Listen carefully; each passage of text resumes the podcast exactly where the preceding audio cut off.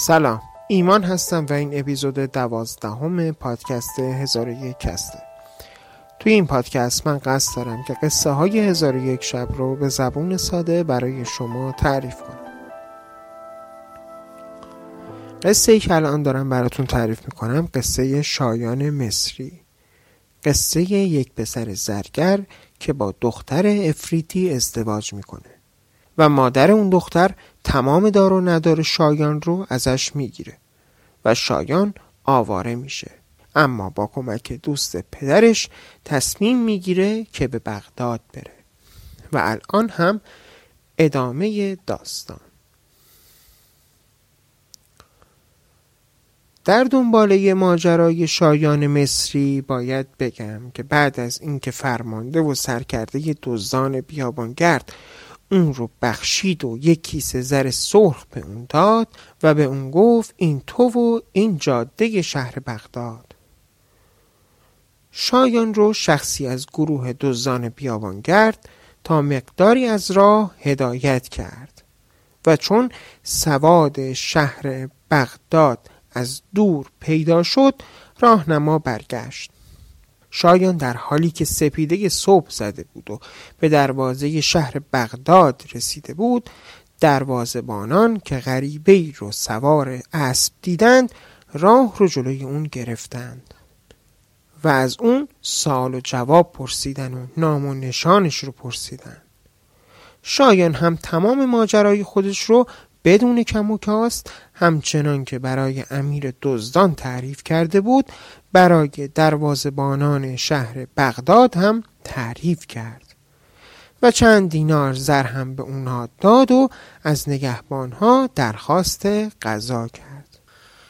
بعد از خوردن غذا سوار بر اسب وارد بازار شهر بغداد شد. و لباس نوی برای خودش خرید و به حمام رفت و سر و بدنش رو شست.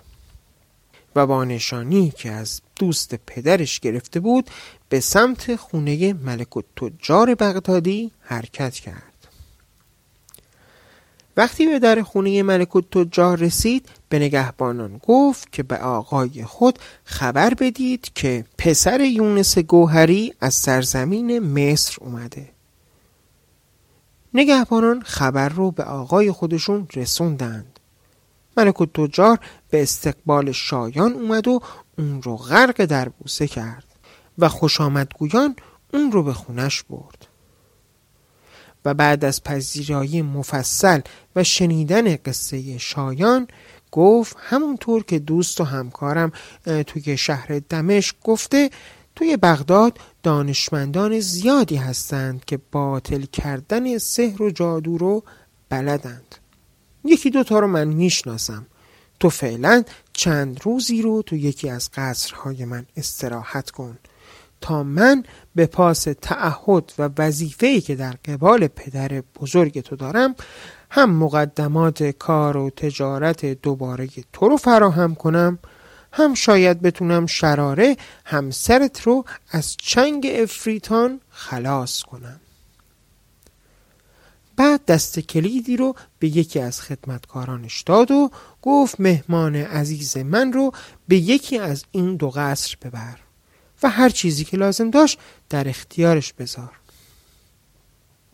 شایان بعد از تشکر زیاد از سرای ملک و تجار بغدادی به همراه اون خدمتکار بیرون اومد و در ساحل رودخانه دجله از دور سه قصر رو دید که هر کدوم با فاصله حدود 100 متر از همدیگه قرار داشتند شایان از مرد خدمتکار پرسید این سه قصر به ملک و تجار تعلق داره؟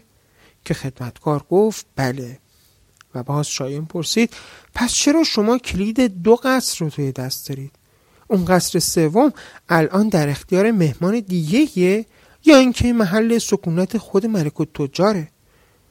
که خدمتکار با ترس گفت قربان از قصر سوم اصلا صحبت نکنید که ما نام اونجا رو قصر شوم گذاشتیم و سال هاست که در اونو باز نکردیم چرا که چند سالیه که اون قصر پایگاه اجنه شده و در بسیاری از شبهای محتابی رهگذران سایه اجنه رو اونجا دیدند شایان با شنیدن اون مطلب از زبون خدمتکار ملک و تجار بغدادی فکری به خاطرش رسید و اون اینکه اگر که بتونه وارد قصر بشه شاید بهتر و زودتر بتونه شراره رو پیدا کنه.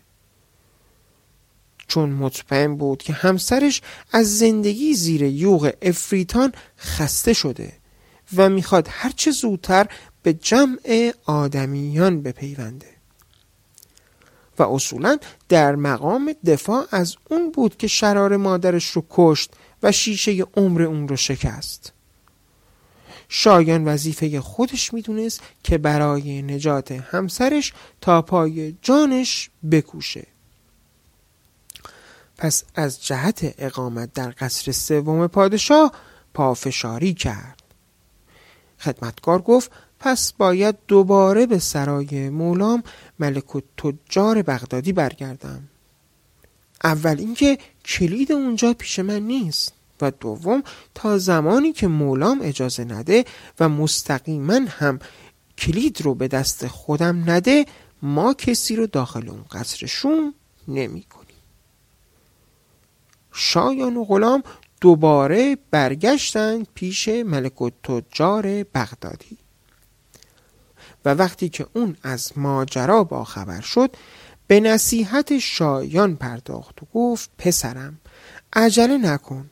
که من از فردا صبح با مراجعه به دانشمندان بغدادی که باطل و سحر بلدند سعی می کنم شراره همسرت رو پیدا کنم.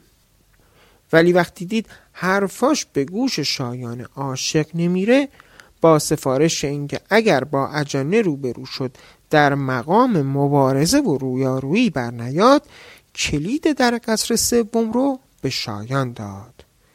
و دو خدمتکار هم به دنبال شایان فرستاد تا رخت خواب و چراغ و وسایل زندگی اون رو به اون قصر خالی از سکنه ببرند. و جالب این که وقتی که به قصر رسیدند دو خدمتکار که اساسیه و لوازم رو همراه داشتند جرأت پا گذاشتن به داخل قصر رو پیدا نکردند. پس شایان خودش در قصر رو باز کرد و اساس و لوازم رو از خدمتکارا گرفت و با شهامت و تحوری بیمانند قدم به داخل قصر گذاشت.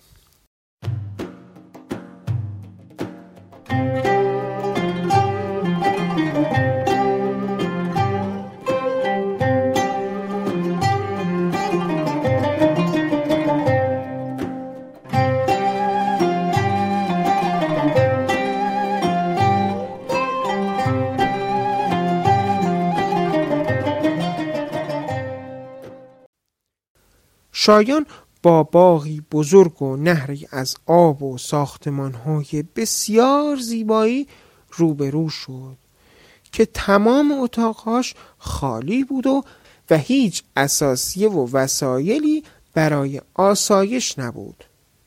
حتی هیچ تزئیناتی هم توی اتاقهای اون قصر پیدا نکرد. به جز اتاقی که از همه بزرگتر بود و انگار تالار قصر بود. اونجا در گوشه تالار مجسمه بسیار سنگینی از سنگ مرمر دید. شایان هم به خاطر بزرگ بودن و دلبازی اون اتاق و هم به خاطر مجسمه بسیار زیبای سنگ مرمری که اونجا بود اونجا رو برای اقامتش انتخاب کرد. یه فرش کوچکی همراه خودش داشت که اون رو پهن کرد. شایان روی قالیچه نشست و تکه به دیوار داد و رو به مجسمه مرمرین سازی در دست گرفت و شروع کرد با لحنی دلنشین و عاشقانه به آواز خوندن. شایان همینجور داشت آواز می‌خوند که ناگهان در نهایت تعجب دید که از چشمای مجسمه مرمرین اشک سرازیر شد و در حالی که فقط لبهای مجسمه تکون می‌خورد یک صدا رو شنید که ای مرد هنرمند تو به چه جرأتی پا به این قصر گذاشتی؟ نمی‌دونی که افریتان هفته یک شب به اینجا میان و از نقشه های شوم خودشون همدیگر رو آگاه می‌کنند؟ آیا می‌دونی که من مجسمه سنگی مقابل تو امیرزاده ای از سرزمین بخارا هستم که افریتان همسرم رو دزدیدن و و چون دنبالشون اومدم منو جادو کردن و تبدیل به سنگ کردن و به این شکل در آوردند من از آواز سوزناک و صدای گرم و نواختن هنرمندانت فهمیدم که تو هم از عاشقایی. و باید بدونی که امشب همون شبیه که افریتان به اینجا میان. و تو اگر خودت رو پنهان نکنی مطمئن باش که اگر نابودت نکنن به طور قطع تبدیل به سنگ یا چوب میشی. فعلا اسباب اساسیت رو جمع کن و منو سر جای خودم بچرخون که در زیر پام سنگی که شمانند هست. سنگ رو به کنار بزن و با اساسیت داخل اون دهلیز قایم شو. به هیچ سمت و سویم نرو تا افریتان بیان و برن. اون وقت یک هفته فرصت خواهیم داشت تا اونچه که صلاحه رو انجام بدیم. فقط در جمع کردن اساسیت دقت کن که هیچی از تو باقی نمونه.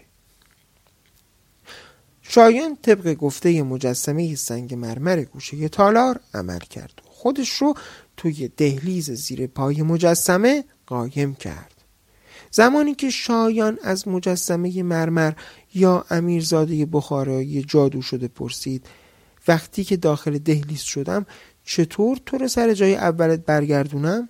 جواب شنید که اگر تو سنگ که رو بکشی و سر جای اولش بیاری من هم به شکل اول سر جای خودم قرار می‌گیرم. همونطور که امیرزاده دستور داد شایان خودش رو پنهان کرد.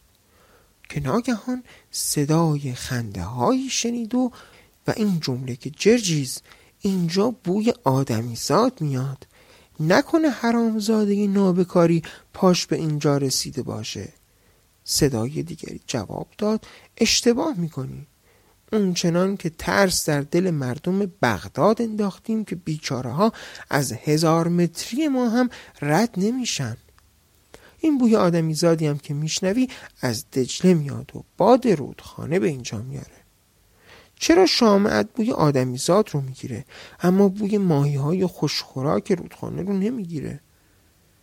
دلتو قرص کن که تنها آدمیزادی که اینجا هست همین امیرزاده سنگ شده یه که روبرومون وایساده.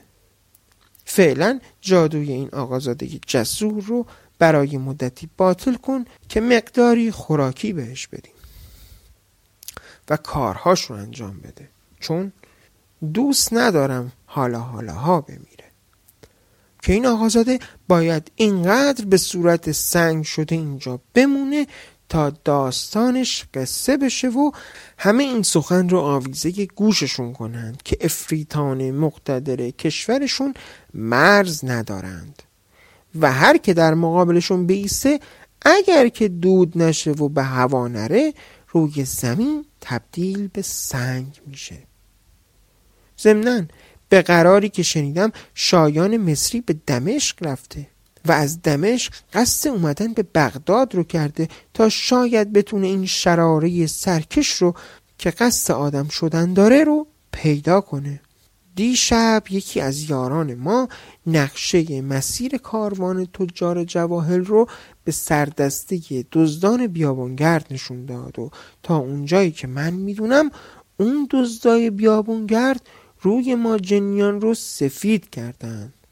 چون به هر کاروانی که حمله می‌کنند حتی یک نفر رو هم زنده نمی‌ذارن اول اینکه حتما اون پسرک دیشب سرش زیر تبر دزدان بیابون گرد رفته. و در ثانی بیچاره راه رو عوضی نیومده بود. البته نمی‌دونسته که شراره سرکش الان توی یمن و کنار نهری تبدیل به درخت سروی شده. آره اون دختر باید سالها به صورت درخت سرو بمونه تا دیگه عاشق نشه و در حمایت از معشوقه خودش مقابل مادرش نیسته. و حتی تا جایی که شیشه عمر اون رو بشکونه. و این حقیقت رو هم باید بفهمه و بدونه که مادر اگه دیو دوشاخ هم باشه باز احترامش واجبه و نباید مقابلش ایستاد. جنیان بعد از ساعتی که توی تالار اون قصر نشستن و نقشه هاشون رو کشیدن و حرف هاشون رو به هم گفتن قصد رفتن کردن. ابتدا با ترکیهی که توی دست جرجیس بود به بدن آدمیزاد بخارایی زدن که اون بیچاره رو باز هم تبدیل به سنگ مرمر کردند بعد ترکه رو در تاخچه تالار گذاشتند که یکی از افریدان گفت ای جرجیز این ترکه رو که باطل کننده سحر امیرزاده بخارایی اینجا نزار با خودت بردار که ببریم جرجیز جواب داد اولا که این آقازاده سنگ شده قدرت حرکت نداره. در ثانی من اطمینان دارم که پای هیچ جنبنده هم به اینجا نمی‌رسه. ملک و تجار بغدادی و غلامانش از ترس به اون دوتا قصر خودشون هم سر نمی‌زنند. چه برسه بیان اینجا؟ بریم بریم که امشب عجله داریم و هفته آینده که اینجا اومدیم برای جادوی این آقازادی جسور یه فکری می‌کنیم و این ترکه رو تبدیل به یه شیء دیگری می‌کنیم.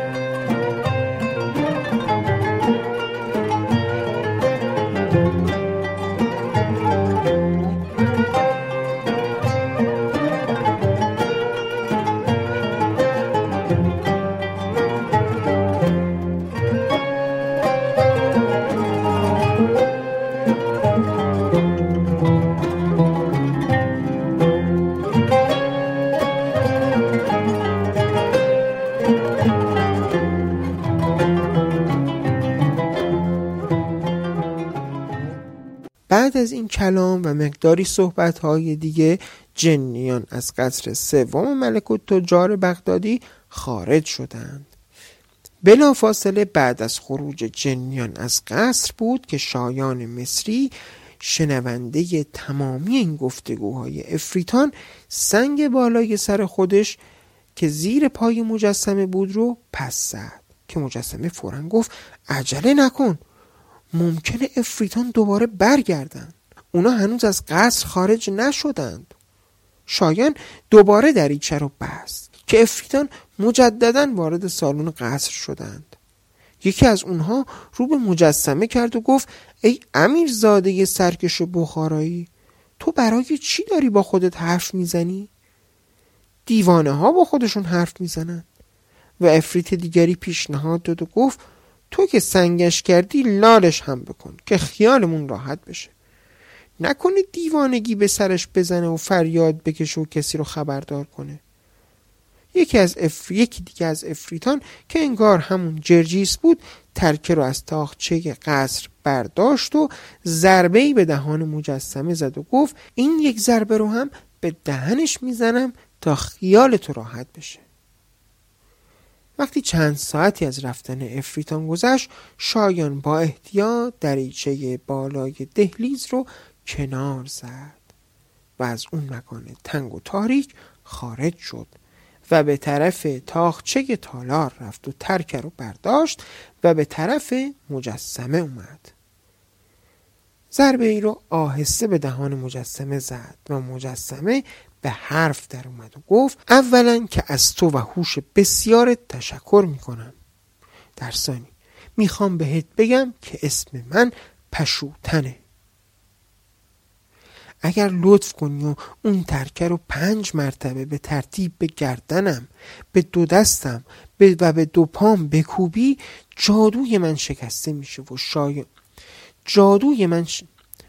اگر لطف کنی اون ترکه رو پنج مرتبه به ترتیب به گردنم و به دو دستم و دو پام بکوبی جادوی من شکسته میشه. شاگرد مصری هم به همون ترتیب جادوی پشوتن رو شکست و مجددا تبدیل به جوان بسیار زیبا و برازنده اونو کرد و گفت به پاس محبتی که در حق من کردی اولا به تو میگم که تمام دینارهای زر سرخ و جواهرات پدرت توی دهلیزی که وارد شدی و در انتهای اون دهلیز دریچه هست که از راه اون می‌تونیم در یک چشم هم زدن خودمون رو به سرزمین یمن برسونیم اونجا مقر حکومت پلنگ افریته و اون پلنگ برادر خدنگ یا سردسته افریتان توی اون منطقه است می‌دونی اون کیه؟ همین الان کنار جرجیس نشسته بود و تو صحبتهاش رو زمانی که توی دهلیز پنهان بودی میشنیدی. الان فرصت بسیار خوبیه. ما یک هفته وقت داریم تا شاید بتونیم از جاده مخصوص افریتان که زیر زمین حفر شده خودمون رو به قصر پلنگ افریت برسونیم و شراره عزیز تو رو آزاد کنیم. شایان با تعجب از پشوتن پرسید تو این مطلب رو درباره من از کجا می‌دونی؟ پشوتن گفت شرنگ مادر شرار همسر تو که زن چیشه عمرش رو به زمین زد و شکست خواهر خدنگ امیر افریتانه خواهر خدنگ امیر افریتان این منطقه است و افریتان هفته یک بار که به اینجا میان و یک شبانه روز با هم هستند خیلی حرف می‌زنند که من هم تمام اونها رو میشنوم. از جمله وقتی قصه تو و شراره و خواهرش شرنگ رو تعریف می‌کرد من تمام اون رو شنیدم و تو رو بدون اینکه خودت بدونی شناختم. از ماجرای دردناک زندگی و عاقبتت که آوارگی توی دشت و بیابونم خبر دارم. به هر صورت باید بدونین که پلنگ و خدنگ برادرای شرنگ هستند. که الان خواهرزاده خودشون یعنی شراره رو جادو کردند و در بین افریتان این رسم که خودشون خودشون رو جادو کنن بسیار کمه. چون افریتان کمتر از دستورات سرکردگان خود سرپیچی می کنند به هر صورت وقت رو نباید از دست بدیم که الان همه افریتان در سرزمین های مشرق دور هم جمع شدن و پلنگ همکنون در قصر خودش نیست. آماده حرکت باش تا از راه مخصوص و از داخل دهلیز تو رو به نزد همسر شراره ببرم. وقتی پشوتن بخارایی و شایان مصری از مسیر جنیان به سوی سرزمین یمن به راه افتادن شایان پرسید ما از این جاده چقدر توی راه هستیم؟ که پشوتن بخارایی جواب داد این راه رو که پلنگ و خدنگ بین مقر فرماندهی های خودشون ایجاد کردن اونطور که از خودشون شنیدم خیلی کوتاهه و ما فاصله ده پونزده روزه زمینی رو از این مسیر از یک صبح تا ظهر می‌تونیم طی کنیم. شاید بعد از شنیدن این پاسخ به پشوتن گفت تو که تمام داستان زندگی منو می‌دونی. حالا از حسن اتفاق تقدیر ما دوتا رو سر راه هم قرار داده. منی که هیچ از داستان زندگی و گذشته تو نمی‌دونم خیلی دوست دارم. در طول این راه تو به تعریف قصه خودت بپردازی. که باز هم قصه ناتمام ماند و سلطان رو خواب رو بود شهرزادم یکی دو ساعت مونده تا دمیدن خورشید رفت تا کمی بخواب